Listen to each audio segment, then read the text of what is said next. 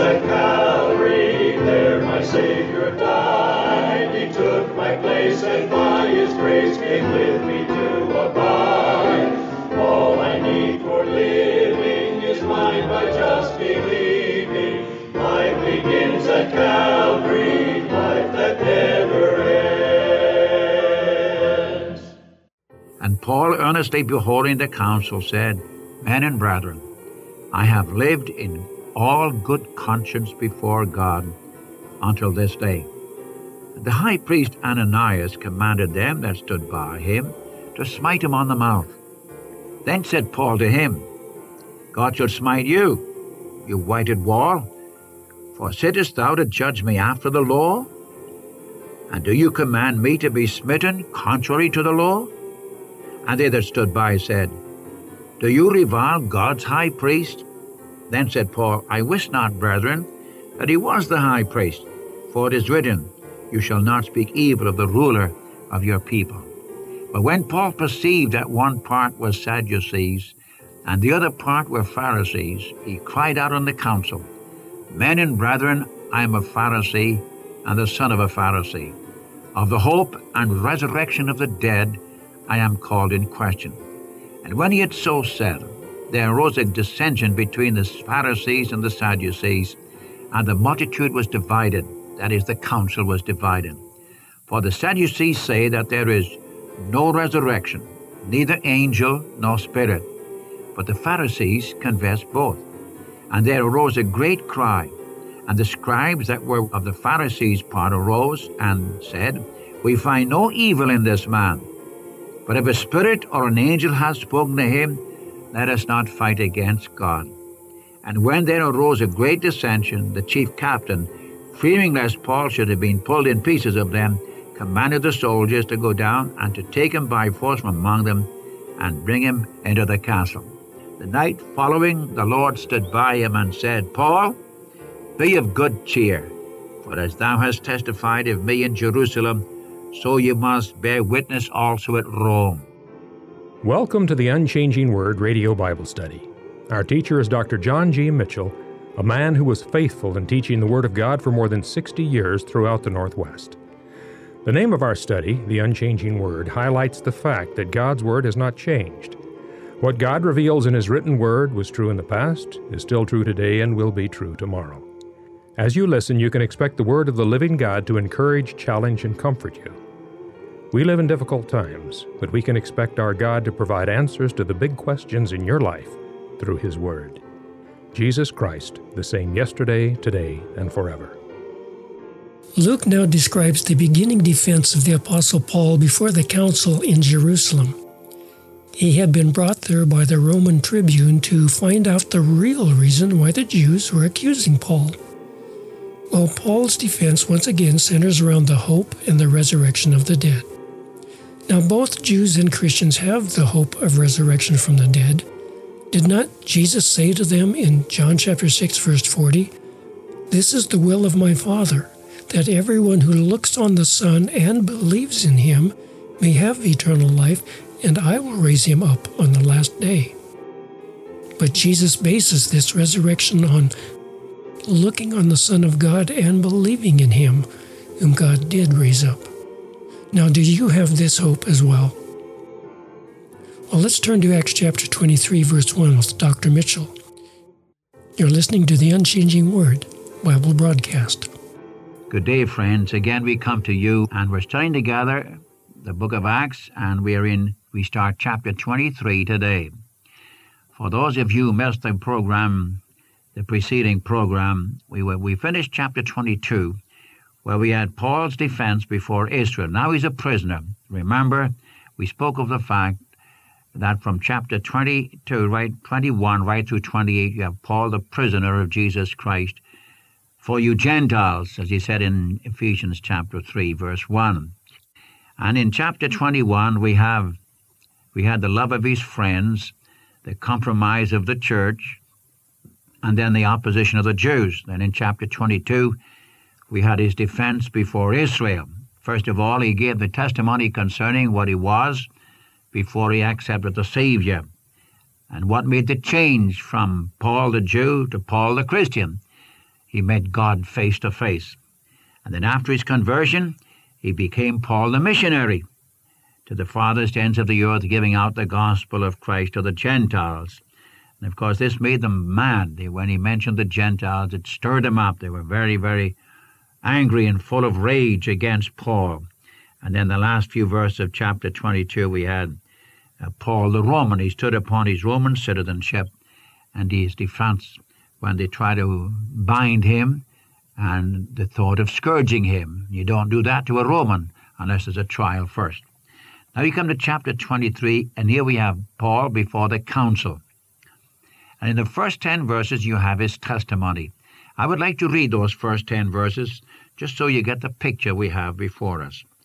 And Paul earnestly beholding the council. Now he's standing before the leaders of Israel. In chapter 22, he was before the crowd. Now he's before the leaders. You remember, you remember the, the, the chief captain had taken Paul, and he got together the leaders of Israel, and they came together after the after Paul had been taken a prisoner. The next day they met together, and here's what Paul has to say in the first ten verses. He gives his testimony. And Paul, earnestly beholding the council, said, Men and brethren, I have lived in all good conscience before God until this day. And the high priest Ananias commanded them that stood by him to smite him on the mouth. Then said Paul to him, God shall smite you, you whited wall, for sittest thou to judge me after the law? And do you command me to be smitten contrary to the law? And they that stood by said, Do you revile God's high priest?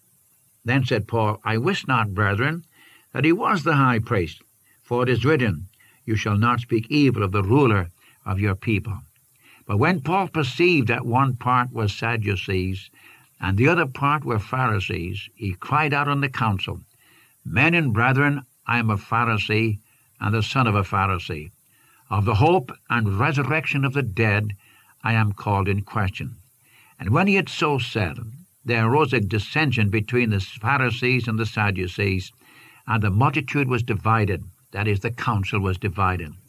For the Sadducees say that there is no resurrection, neither angel nor spirit. But the Pharisees confess both. And there arose a great cry. And the scribes that were with the, of the Pharisees' part arose and said, We find no evil in this man. But if a spirit or an angel has spoken to him, let us not fight against God. And when there arose a great dissension, the chief captain, fearing lest Paul should have been pulled in pieces of them, commanded the soldiers to go down and to take him by force from among them and bring him into the castle. Now let me just, just stop here for a few moments. Here you have Paul before the council of the Jews, and he gives his testimony. Notice this first verse Men and brethren, I have lived in all good conscience before God until this day. Now that's quite a statement to make, isn't it? Could you could you say that? Could I say that? May I quote again from Philippians chapter 3? Circumcised the eighth day of the stock of Israel, the tribe of Benjamin. I'm a Hebrew of the Hebrews. As touching the law, a Pharisee. Concerning zeal, persecuting the church, church. Touching the righteousness which is in the law, and blameless. Boy, could you say that? I couldn't. So what was the result? The high priest Ananias commanded them that stood by him to smite him on the mouth. Why, this man's making terrific statements that he's lived in good conscience before God. Smite him on the mouth. And Paul said to him, God shall smite you, you whited wall. Do you sit to judge me after the law? and commandest me to be smitten contrary to the law? And they that stood by said, Revealest thou God's high priest? Paul said, I didn't know he was, brethren, didn't know he was the high priest. For it is written, You shall not speak evil of the ruler of thy people. Now some declare that Paul was nearly blind and didn't couldn't see clearly uh, who was giving the command. I just wonder if that's true. the first place, Ananias, the high priest, commanded them to smite him on the mouth. Hit him on the mouth.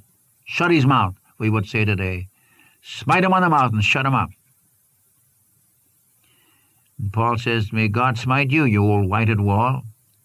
Is that the way to talk to God's high priest? I didn't even know he was God's high priest. By the way, according to Josephus, the Jewish historian, this man Ananias, the high priest, was murdered uh, not very long after this occasion when he stood before the Sanhedrin. Now, Paul knew he wasn't going to have any justice from these Jewish leaders. Peter didn't have any, Peter and John. Do you remember in chapter 5 of Luke, of uh, the book of Acts? Neither did Paul. He knew that they were full of hatred and rage and mad at him. and he could only recognize one high priest. And I believe that's what he had in mind. I didn't know he was God's high priest. Do you remember Hebrews chapter 4, verses 14 to 16, where Paul says, We have a high priest that's passed into the heavens, Jesus, the Son of God. Let us therefore come boldly to the throne of grace, and there obtain mercy and find grace to help in time of need. Why? because seated upon the throne of grace is our high priest, Jesus Christ, the Son of God. You see, friend, we have a high priest. And by the way, may I suggest the 15th verse of that chapter? We do not have a high priest who cannot be touched to the feeling of our infirmities. He was tested in all points as we are. Or as chapter 2.18 says, he's able to succor them that are tested. My, it's a wonderful thing that can I just digress for a moment? It's a wonderful thing we Christians have that on the throne of God, on the throne of grace, is one, is a real man, Jesus Christ. Jesus of Nazareth is on the throne today, having all authority, and he's touched with the feeling of your infirmities and mine. I don't know what your experiences are. I don't know what your circumstances are. I don't know how discouraged you are or how afflicted you are. I know one thing that there's a real man at God's right hand who knows all about you, about your circumstances, and he's touched with the feeling of your infirmities and is able to succor you. He's able to succor you. And as chapter 725 of Hebrews says, uh, he's able to save perfectly every one who comes unto God by him, because he ever liveth to make intercession for us. Isn't it wonderful? Isn't it wonderful that we've got a man at God's right hand who knows all about us? He's able to enter into your life, to comfort you, to strengthen you, to encourage you, to know that he really cares for you. And I think when Paul said this, I wist not that he was God's high priest. I think Paul knew that his high priest was on the throne in heaven, who knew all about him, cared for him, and was able to undertake for him, sufficient for his every need. So I wish not he was God's high priest. Then, then when he saw that the that the that the council of Jerusalem was divided two groups, you've got the Pharisees and you've got the Sadducees. May I remind you about that? The Sadducees were the ones who opposed the gospel, by the way, in the book of Acts. In the Gospels, it was the Pharisees that opposed the Savior. Very little is said about the Sadducees in the Gospels. But when you come to the book of Acts, they're the, they are the, the key of the opposition to the gospel. And they did not believe in the supernatural. Should I say the Sadducees were the liberals of the day? They were the modernists of the day. They were the rationalists of the day. They didn't believe in the resurrection. They didn't believe in, in angels. They didn't believe in spirits. They didn't believe in anything that was supernatural. For example, we have preachers today, leaders today, with a lot of degrees after their name too, who say that these miracles were just the uh, God dealing with, with ignorant people. He had to talk to them uh, using parables and miracles. Today, of course, we're beyond that. I quote them on this. We're sufficient unto ourselves. We don't need miracles or signs or wonders. We don't need anything. No, we don't even need a Savior today. This is their attitude. This is the Sadducees. Remember, they were the ones who tried to test Jesus when they said, a certain woman had a husband and she died, and had no children, so she married his brother, and he died, and no children, and she went through the whole list, and she married all of them. Six or seven brothers, and they all died. And sarcastically, the Sadducee said to Jesus, Now then, they all died. They were all, uh, she was married to all of them. Courageous woman, by the way. And we read that he said in the resurrection, There is neither marrying nor giving in marriage. Because they had said, Who will have her in the resurrection? This was said sarcastically because they didn't believe in any such thing as resurrection. But you know, when you come to your Bible, it's full of it. Do you know that? It's full of it. So you have Paul here, from starting in at verse 6, he gives his testimony. And notice the testimony is concerning the resurrection. I'm a Pharisee, son of the Pharisee. Or who are the Pharisees? Pharisees were the conservative ones of the day. They believed the law of Moses and they believed the tradition of the elders. They were hidebound, if I can use that term. Uh, they went beyond what the scripture declared. They were people who were bound up, very, very religious with no joy, no blessing. They were, they were tight. And I mean it. And so you've got the two. But the one thing about the Pharisees, they believed the Bible and also the tradition of the elders. And the result was they believed in resurrection. So when Paul saw this in verse 6, he said, Of the hope and resurrection of the dead, I am called in question. The issue is the resurrection of Jesus Christ from the dead. Now, they should have known that. That was the issue then. It's the issue in the next few chapters. It's been the whole issue right through the book of Acts. Was Jesus really raised from the dead? May I say? It's the issue today. Did Jesus rise from the dead or did he not? And this is where the Church of Christ is weak today. That's why so many people have no assurance of salvation, though they're believers. But they don't have that joyful assurance because they've never seen the import of the resurrection of Christ from the dead. If there's no resurrection, says Paul, we haven't anything. We just haven't anything. Our faith is vain. We have no hope. We're yet in our sins. We're of all men most miserable. Say, resurrection of Jesus Christ, I repeat what I have said before, is the guarantee of salvation to the believer. It's the guarantee of judgment to the unbeliever. And Paul was basing this upon the Old Testament scriptures. Remember that. It's always been the hope of believers right down through the years. Do you remember in 1 Timothy chapter 1, the first verse? Paul says, Jesus Christ, our hope. But we don't have any hope if he's not raised from the dead, if he's not alive forevermore. If he's not on the throne, we have no high priest, we have no intercessor, we have no savior, we have nothing.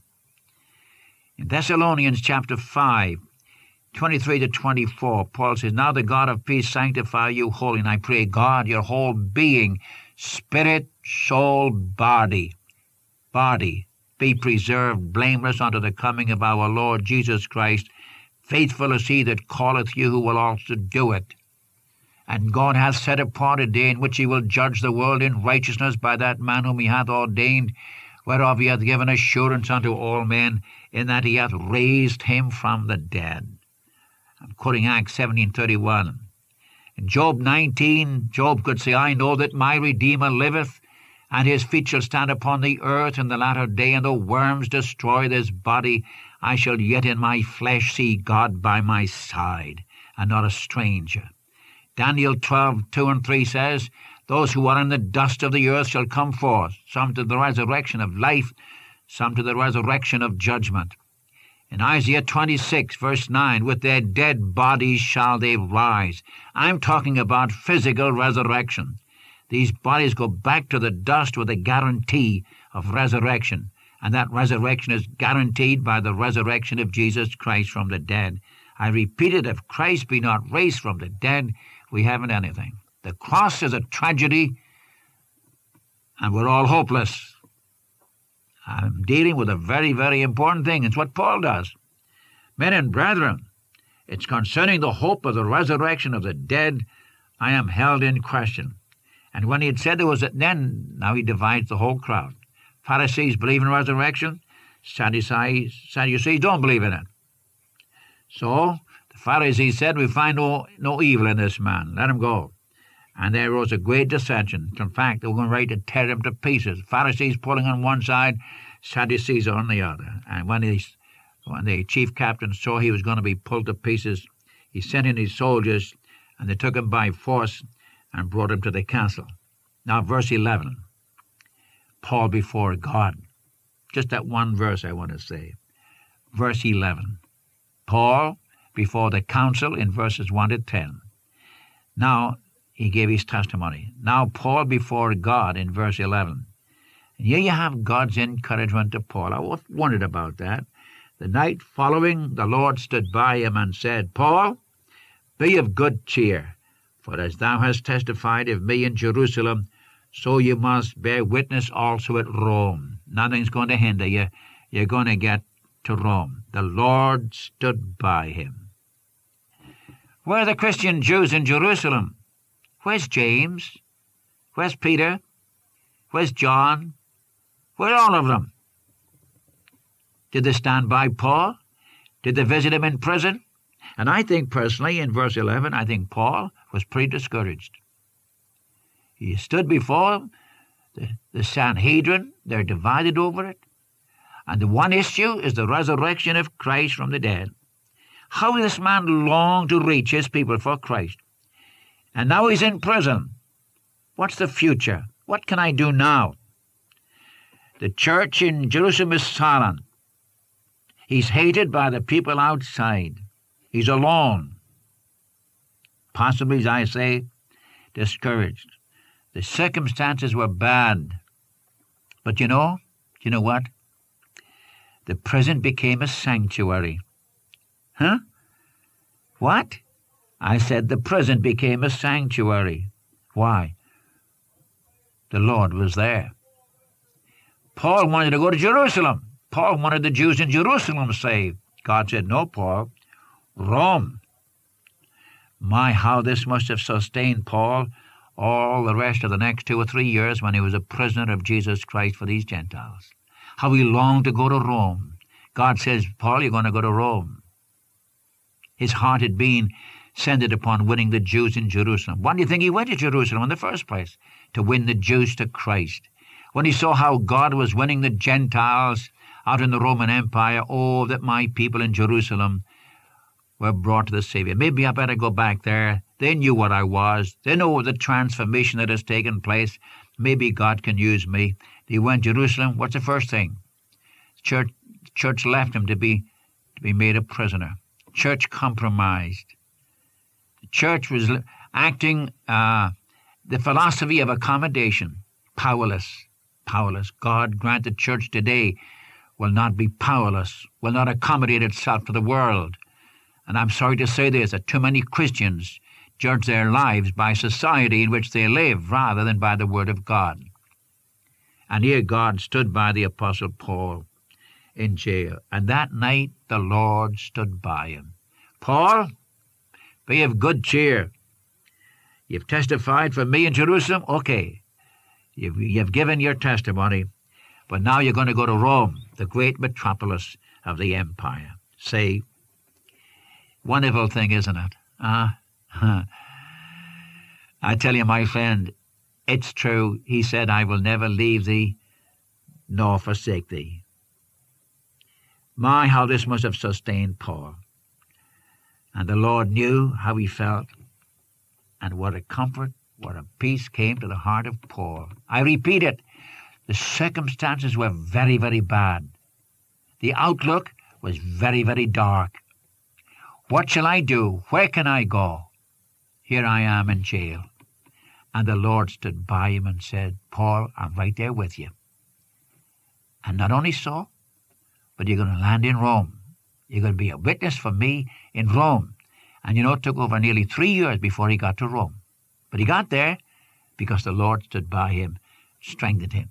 Are you in difficult circumstances? Friend, listen. The Lord is right with you. If you love the Savior, He'll never leave you. He's sufficient for you. and He'll give you His peace and His joy. And the Lord bless you today and enjoy Him today. He's worth enjoying, I'll tell you. You walk with Him and be filled with His joy, with His peace, and with His blessing. And the Lord bless you. Grace,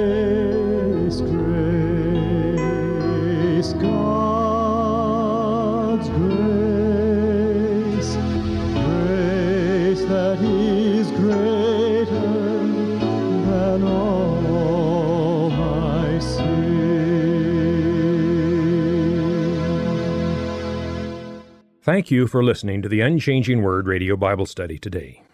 Write to us with your comments and your prayer requests to the Unchanging Word, P.O. Box 398, Dallas, Oregon 97338. And so until next time, this is the Unchanging Word radio broadcast.